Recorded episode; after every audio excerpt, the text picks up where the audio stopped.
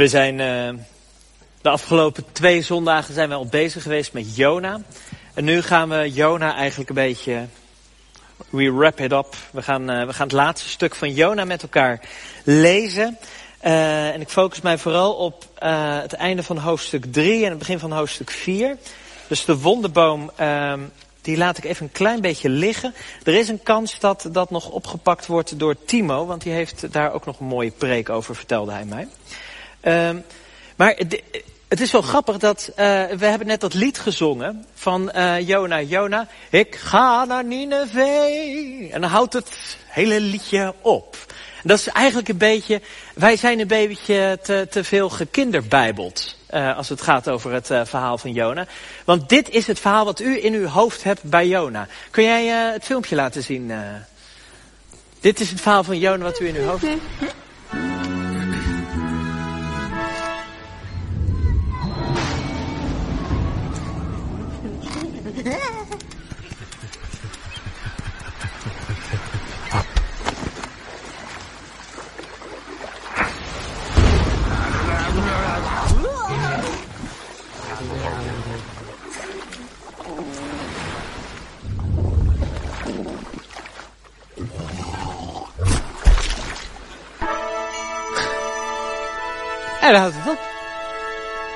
Houd het op. U moet maar eens kijken. Heel veel van uw kinderbijbelverhalen, die houden hier op.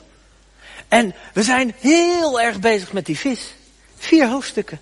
Twee versen over de vis. Twee. En we hebben het voortdurend over die vis. Eigenlijk is Jona uh, een heel ander verhaal dan wat ons altijd verteld is. Um, kijk. Mijn computer, nu moeten we even zien dat ik het ben. Um, we hebben die vis veel te groot gemaakt. Want eigenlijk is Jona een diepe spiegel van hoe ons hart in elkaar zit. En het hele verhaal is, is een karikatuur uh, van de mensen die bij God horen. Hij staat voor het, het volk Israël, maar daarmee afgeleid ook van het grotere volk van God. Wij, de heidenen, die zijn toegetreden tot het verbond. Um, en het is een karikatuur, Jona is een karikatuur van hoe mensen die bij God horen, juist niet hetgene doen wat God zegt. En Jona, hè, zo net zag je het in het filmpje ook, uh, is helemaal niet per se bang voor Nineveh. Dat is altijd hoe het geframed wordt. Hè? Hij vindt het gewoon eng om Gods wil te doen. Dus hij gaat de andere kant op rennen. Nou, jullie zullen zo achterkomen dat dat uh, niet uh, het geval is. Hij is namelijk vooral bezig met dat hij Nineveh Gods vergeving überhaupt niet gunt.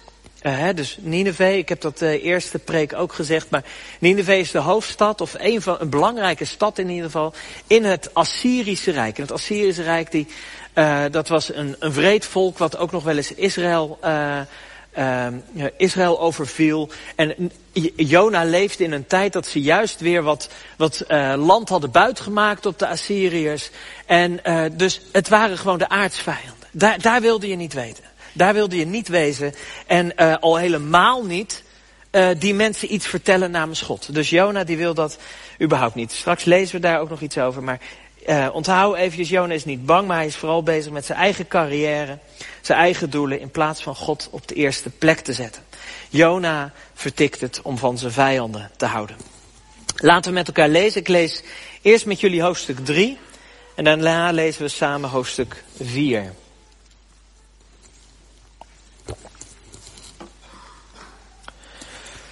Opnieuw richtte de Heer zich tot Jona. Het verhaal begint eigenlijk gewoon weer helemaal opnieuw hier, hè, nadat het, de twee versen vis zijn gebeurd. Um, opnieuw richtte de Heer zich tot Jona. Maak je gereed en ga naar Nineveh, die grote stad, om haar aan te klagen met de woorden die ik je zeg. En Jona maakte zich gereed en ging naar Nineveh, zoals de Heer hem had opgedragen. Nineveh was een reusachtige stad ter grootte van drie dagreizen. Jona trok de stad in, één dag reis ver en riep, nog veertig dagen en dan wordt Nineveh weggevaagd. De inwoners van Nineveh geloofden God en ze riepen een vaste uit en iedereen, van hoog tot laag, hulde zich in een boetekleed. En toen de profetie de koning van Nineveh bereikte, stond hij op van zijn troon. En legde zijn statiegewaad af en ging, gehuld in een boetekleed, op de grond zitten. En hij liet in Nineveh omroepen, Volgens bevel van de koning en zijn edelen is het niemand toegestaan te eten of te drinken, mens noch dier, rund noch schaap of geit. De dieren mogen niet grazen of water drinken. Iedereen, mens en dier, moet zich hullen in een boetekleed en luidkeels God aanroepen. Laat iedereen breken met zijn kwalijke praktijk en met het onrecht dat hij doet. Misschien dat de God dan van gedachten verandert en afziet van zijn voornemen. Wie weet zal hij zijn woede laten varen, zodat wij niet ten gronde gaan. En toen God zag dat zij inderdaad braken met hun kwalijke praktijken, zag hij er vanaf hen te treffen met het onheil dat hij had aangekondigd. En deed hij het niet.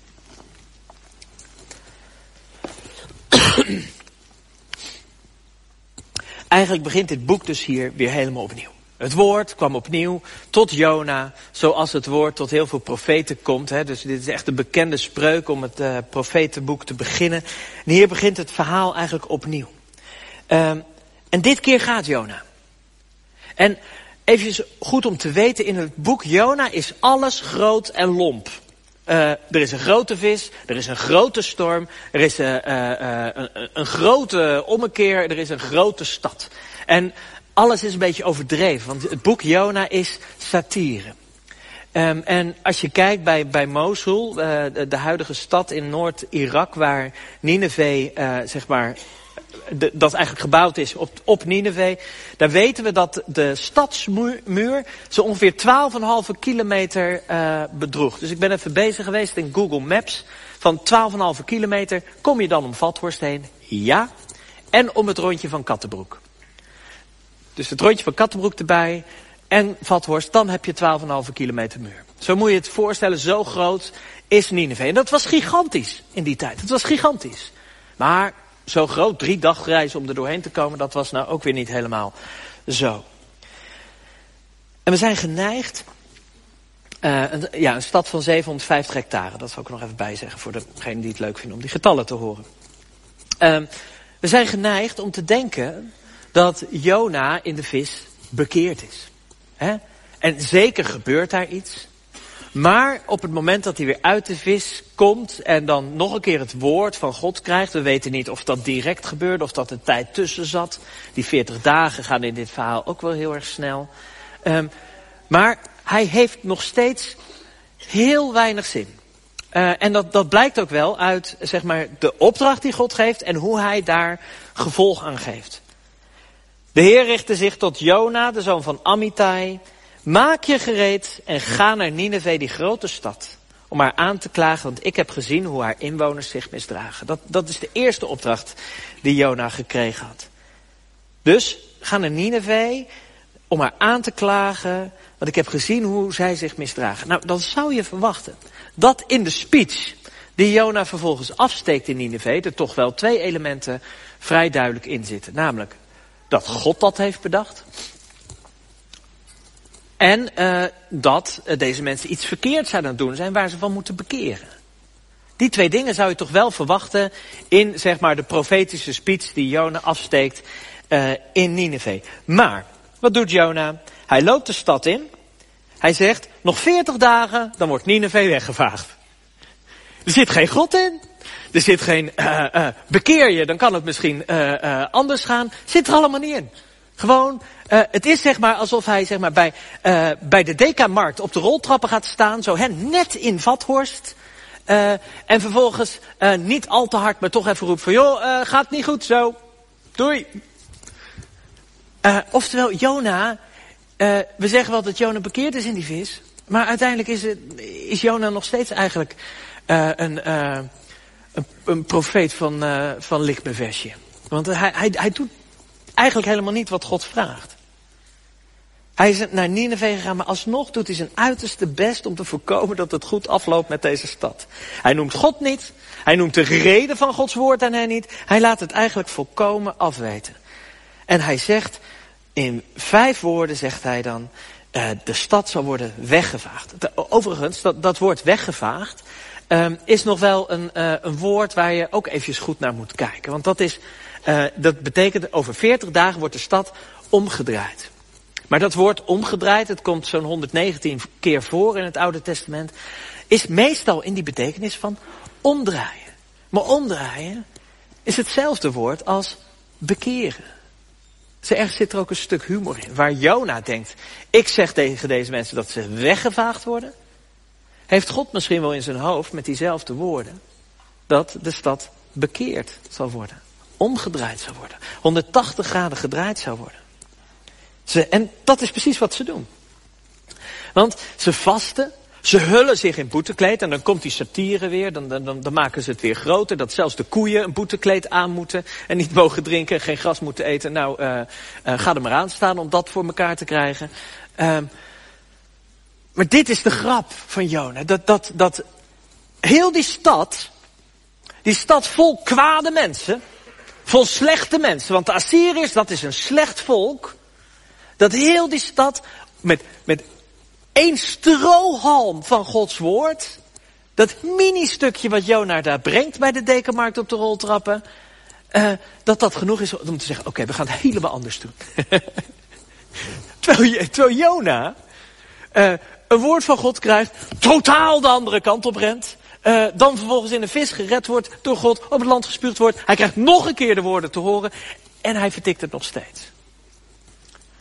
Oftewel, de, de, de koeien en de buitenlanders, die hebben God beter in de smiezen dan Jona. En er staat dan, ze geloofden God. Dat betekent, ze stelden hun vertrouwen op God. Ze maakten zich van Hem afhankelijk. En ook, ze waren bereid dat geloof, dat vertrouwen te laten merken in daden. Om een gevolgtrekking aan te geven. Om niet alleen mensen te zijn van, van ik geloof. En vervolgens helemaal je eigen weg te gaan, zoals in Jona. Maar gewoon ook echt te doen wat God vraagt. Zonder dat God het ze überhaupt echt gevraagd heeft. Want Jona die was vrij kort in zijn woorden. En, en dat woord, dat woord van Jona, die mini-speech en wat er gebeurt in de stad, dat zuipelt als het ware uh, naar de troonzaal toe. Ik, ik, stel me zo voor dat als je het een beetje op de uh, Zuid-Korea-Noord-Korea situatie zou plaatsen, dat iemand uit Zuid-Korea naar Pyongyang komt, daar een boodschap geeft van hey, uh, we gaan de Pyongyang omkeren. En dan vervolgens bereikt dat woord, bereikt Kim Jong-un in zijn troonzaal en hij staat op. Nou, dan denk je, oh, nu gaat er wat gebeuren. Nu gaan er raketten afgevuurd worden. Nu, nu, nu, gaan, nu gaan er hele erge dingen gebeuren. Nu, hou je hart vast. Kim Jong-un is opgestaan. Maar de koning staat op. En wat doet hij? Hij gaat op de grond zitten. Hult zich in een boetekleed. Gooit waarschijnlijk nog wat as over zijn hoofd. Hij, ver, hij vernedert zich nog verder dan, dan de mensen en de koeien. De koning doet dat eigenlijk nog beter. En vervolgens draagt hij dus iedereen op om hem daarin te volgen. Dus weer die overdrijving.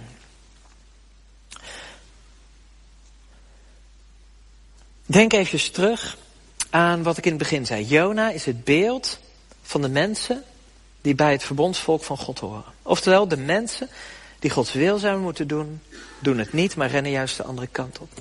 En de mensen die uh, Gods wil zouden moeten doen, doen het niet. De mensen die niet bij God zouden horen, buitelen ze ongeveer over elkaar heen om Gods wil te doen wanneer het ze ook maar gevraagd wordt.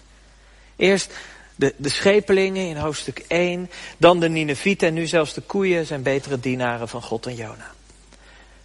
Dit verhaal vertelt ons zo dat de wereld niet bestaat uit goede en slechte mensen, maar dat de lijn van goed en kwaad door elk mens heen loopt. God keert de stad niet om, maar keert de stad wel ten goede. En Jona kan het niet uitstaan. En nu krijgen we dan de echte reden te horen waarom Jona niet naar Nineveh wilde. En ik lees met jullie hoofdstuk 4. Dit, hè, dus de stad, hij, hij, het onheil wat aangekondigd is, gebeurt niet. En Jona's reactie is dit. Dus, dus een hele stad blijft gespaard. En Jona's reactie is dit. Dit werkte grote ergernis bij Jona. En hij werd kwaad. Hij bad tot de Heer. Ach, Heer, heb ik het niet gezegd toen ik nog thuis was? Daarom wilde ik naar Tarsus vluchten. Ik wist het wel. U bent een God die genadig is en liefdevol, geduldig en trouw, bereid het onheil af te wenden. Laat mij maar sterven. Ik ben liever dood dan dat ik zo verder moet leven. Maar de Heer zei, is het terecht dat je zo kwaad bent? Nadat Jona Nineveh had verlaten, was hij aan de oostkant van de stad gaan zitten. Hij had er een hut gemaakt om in de schaduw af te wachten van wat er met de stad zou gebeuren. En nu liet de Heer God een wonderboom opschieten om Jona schaduw boven zijn hoofd te geven en zijn ergernis te verdrijven. En Jona was opgetogen over de boom. Dit is trouwens het enige moment in het hele verhaal dat Jona vrolijk is. Jona is blij over de boom. Maar de volgende morgen, bij het aanbreken van de dag, liet God de boom door een worm aanvreten, zodat hij verdorde. En toen de zon opkwam, liet God een verzengende wind uit het oosten waaien. De zon brandde zo op Jonas hoofd dat hij door de hitte werd bevangen. Hij bad om te mogen sterven. Ik ben liever dood dan dat ik zo verder moet leven. Maar God zei tegen Jona, is het terecht dat je zo kwaad bent over die boom? Ja, het is terecht dat ik kwaad ben, antwoordde Jona. Was ik maar dood. toen zei de Heer, als jij al verdriet hebt om die wonderboom, waar je geen enkele moeite voor hebt hoeven doen, en die je niet hebt laten groeien, een boom die in één nacht opkwam en in één nacht weer verging, zou ik dan geen verdriet hebben om Nineveh, de grote stad, waar meer dan 120.000 mensen wonen die het verschil tussen links en rechts niet eens kennen, en dan nog al die dieren? Het is het einde. Het is het einde van Jona. Het is toch briljant? Het, eindigt met een vraag. Een vraag ook, ook, ook aan ons. En hier krijgen we de echte reden te horen. Jona, Jona quote een ontzettend bekende tekst in het Jodendom van zijn tijd.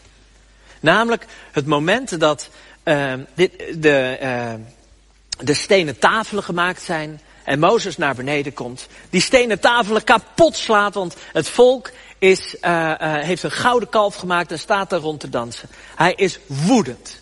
En God is woedend. En God zegt tegen uh, Mozes, ik ga, deze, uh, ik, ik, ga dit volk vernietigen. En ik ga, uit jou ga ik een nieuw volk stichten.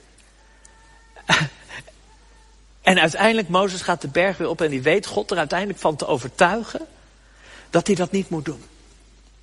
Dat hij dat niet moet doen. Oftewel, er is een moment in de geschiedenis dat Israël omgekeerd zou worden. Dat God dat halstarrige volk uh, voor goed vaarwel zou zeggen en alleen met Mozes door zou gaan. En op dat moment uh, klinken de woorden, deze woorden. Klinken deze woorden. Want uh, Mozes zegt, laat me toch uw aangezicht zien. En uiteindelijk trekt God langs hem heen, mag hij de achterkant van God zien. En klinkt op dat moment, klinken die woorden. Dat God genadig is en liefdevol, geduldig en trouw en bereid het onheil af te wenden. Dat is de tekst. Dus Jona quote de tekst. Die ergens in de geschiedenis de redding is geweest van Israël. Ergens in de geschiedenis zijn zij gered Doordat dit de eigenschappen zijn van God. Omdat God geduldig is. En langmoedig en trouw en al die woorden.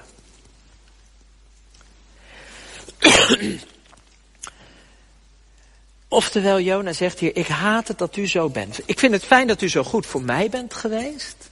Voor mijn volk bent geweest. Maar op het moment dat het nu voor een ander geldt, haak ik af. En dit is waar Jona over gaat.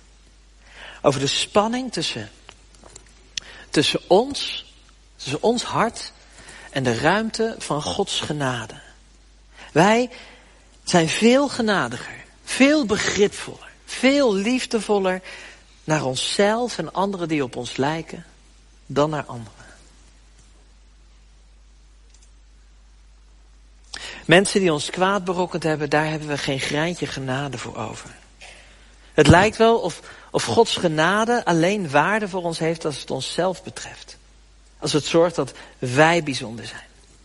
Als, als het zorgt dat, dat, dat wij, als, omdat wij Gods genade hebben ontvangen, dat wij voelen, wij zijn bijzonder en, en de rest is niet gered. Alsof onze goedheid afhankelijk is van de slechtheid van anderen. We gebruiken genade om onszelf te rechtvaardigen, maar die genade, als die genade een ander rechtvaardigt, staan wij te trappelen om een ander op een fout te betrappen. Maar Jona leert ons dat God geen lievelingetjes heeft. Dat ieder mens, iedere dier, De hele schepping waarde voor hem heeft.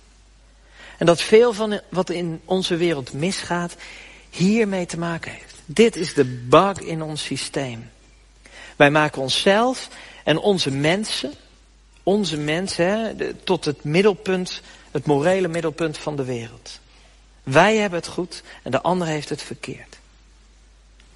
Maar deze wereld gaat kapot aan dit soort vijandbeelden. Dit, dit is de kern van de geweldspiraal die ook nu weer in Israël oplaait. En als je naar het opschrift van Jona kijkt, dan lijkt het een boek te zijn die gaat over Jona, de zoon van Amittai. Het woord van God komt tot hem. En dan zal het wel een profetie zijn, een onheilsprofetie over die vreselijke stad Nineveh. Maar uiteindelijk de onheilsprofetie over die stad Nineveh beslaat maar vijf woorden van een onwillige profeet. En voor de rest is hij bezig zijn eigen profeet op het rechte pad te krijgen. Al lezen, dan kom je erachter dat het kwaad niet alleen daar zit in Nineveh, maar minstens even erg in Jona zelf. En hij roept in zijn handelen voortdurend Gods oordeel over zich af, maar God blijft hem sparen.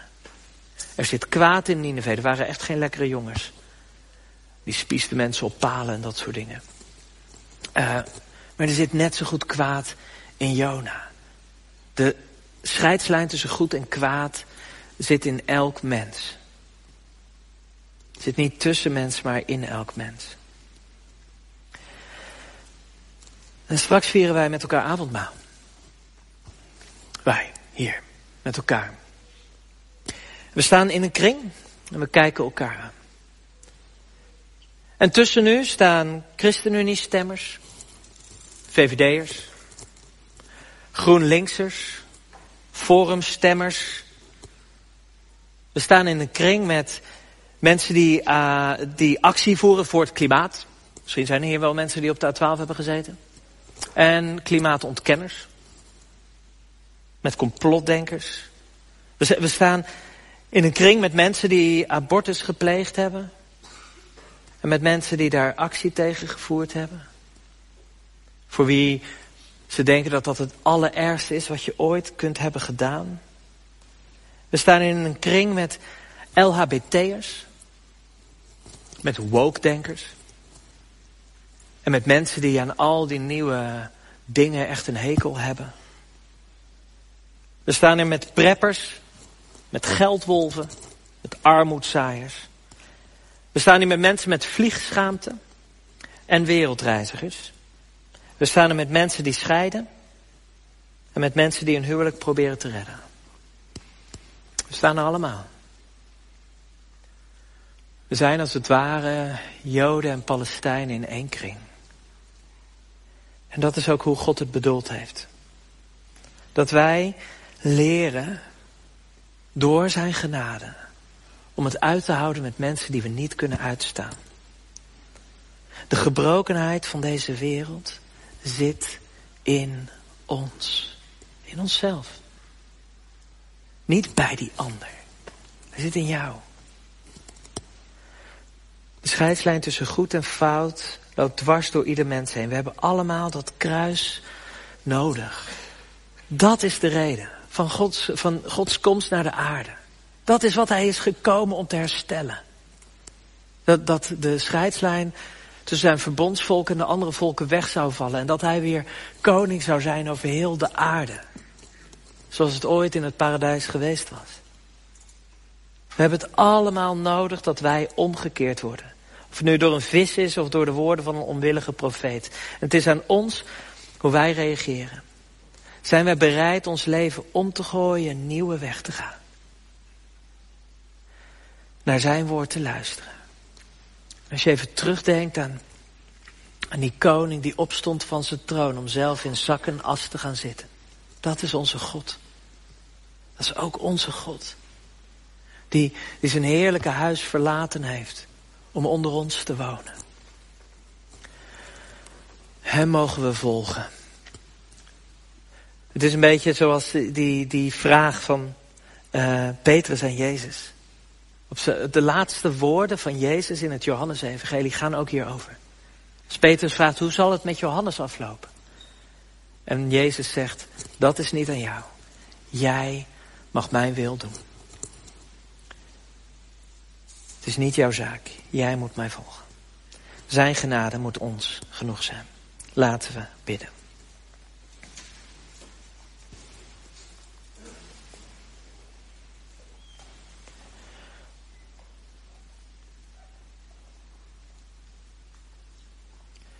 Vader, help ons om deze moeilijke boodschap te verwerken. De boodschap die ons verlost van vijandsbeelden. Dat, dat u gekomen bent om de gebrokenheid in ieder mens en tussen mensen weg te nemen. Ons weer heel te maken. Doe ons beseffen dat deze wereld niet gebaat is met onze veroordeling van anderen. Maar help ons om mensen te worden die het oordeel aan u overlaten. Laat ons onze eigen kwetsbaarheid zien. Onze eigen gebrokenheid. Ook al vinden we het niet leuk, smijt onze gebrokenheid maar in ons gezicht. Laat het ons zien. Schud ons wakker. Opdat wij hele mensen mogen worden. Amen. In het volgende lied gaat het refrein over, uh, over genade en vergeving. En we zingen dat een heel aantal keer onszelf toe. Dat Heer, wees mij genadig. Maar het laatste keer zullen wij het ook uh, de ander toezingen. En ik wil je vragen om op dat moment ook iemand in gedachten te nemen... in jouw omgeving of daarbuiten... met wie jij het heel erg moeilijk hebt. Die, die jij ontzettend lastig vindt om te begrijpen. En vraag dan ook vergeving en genade voor hen. Laten we met elkaar zingen.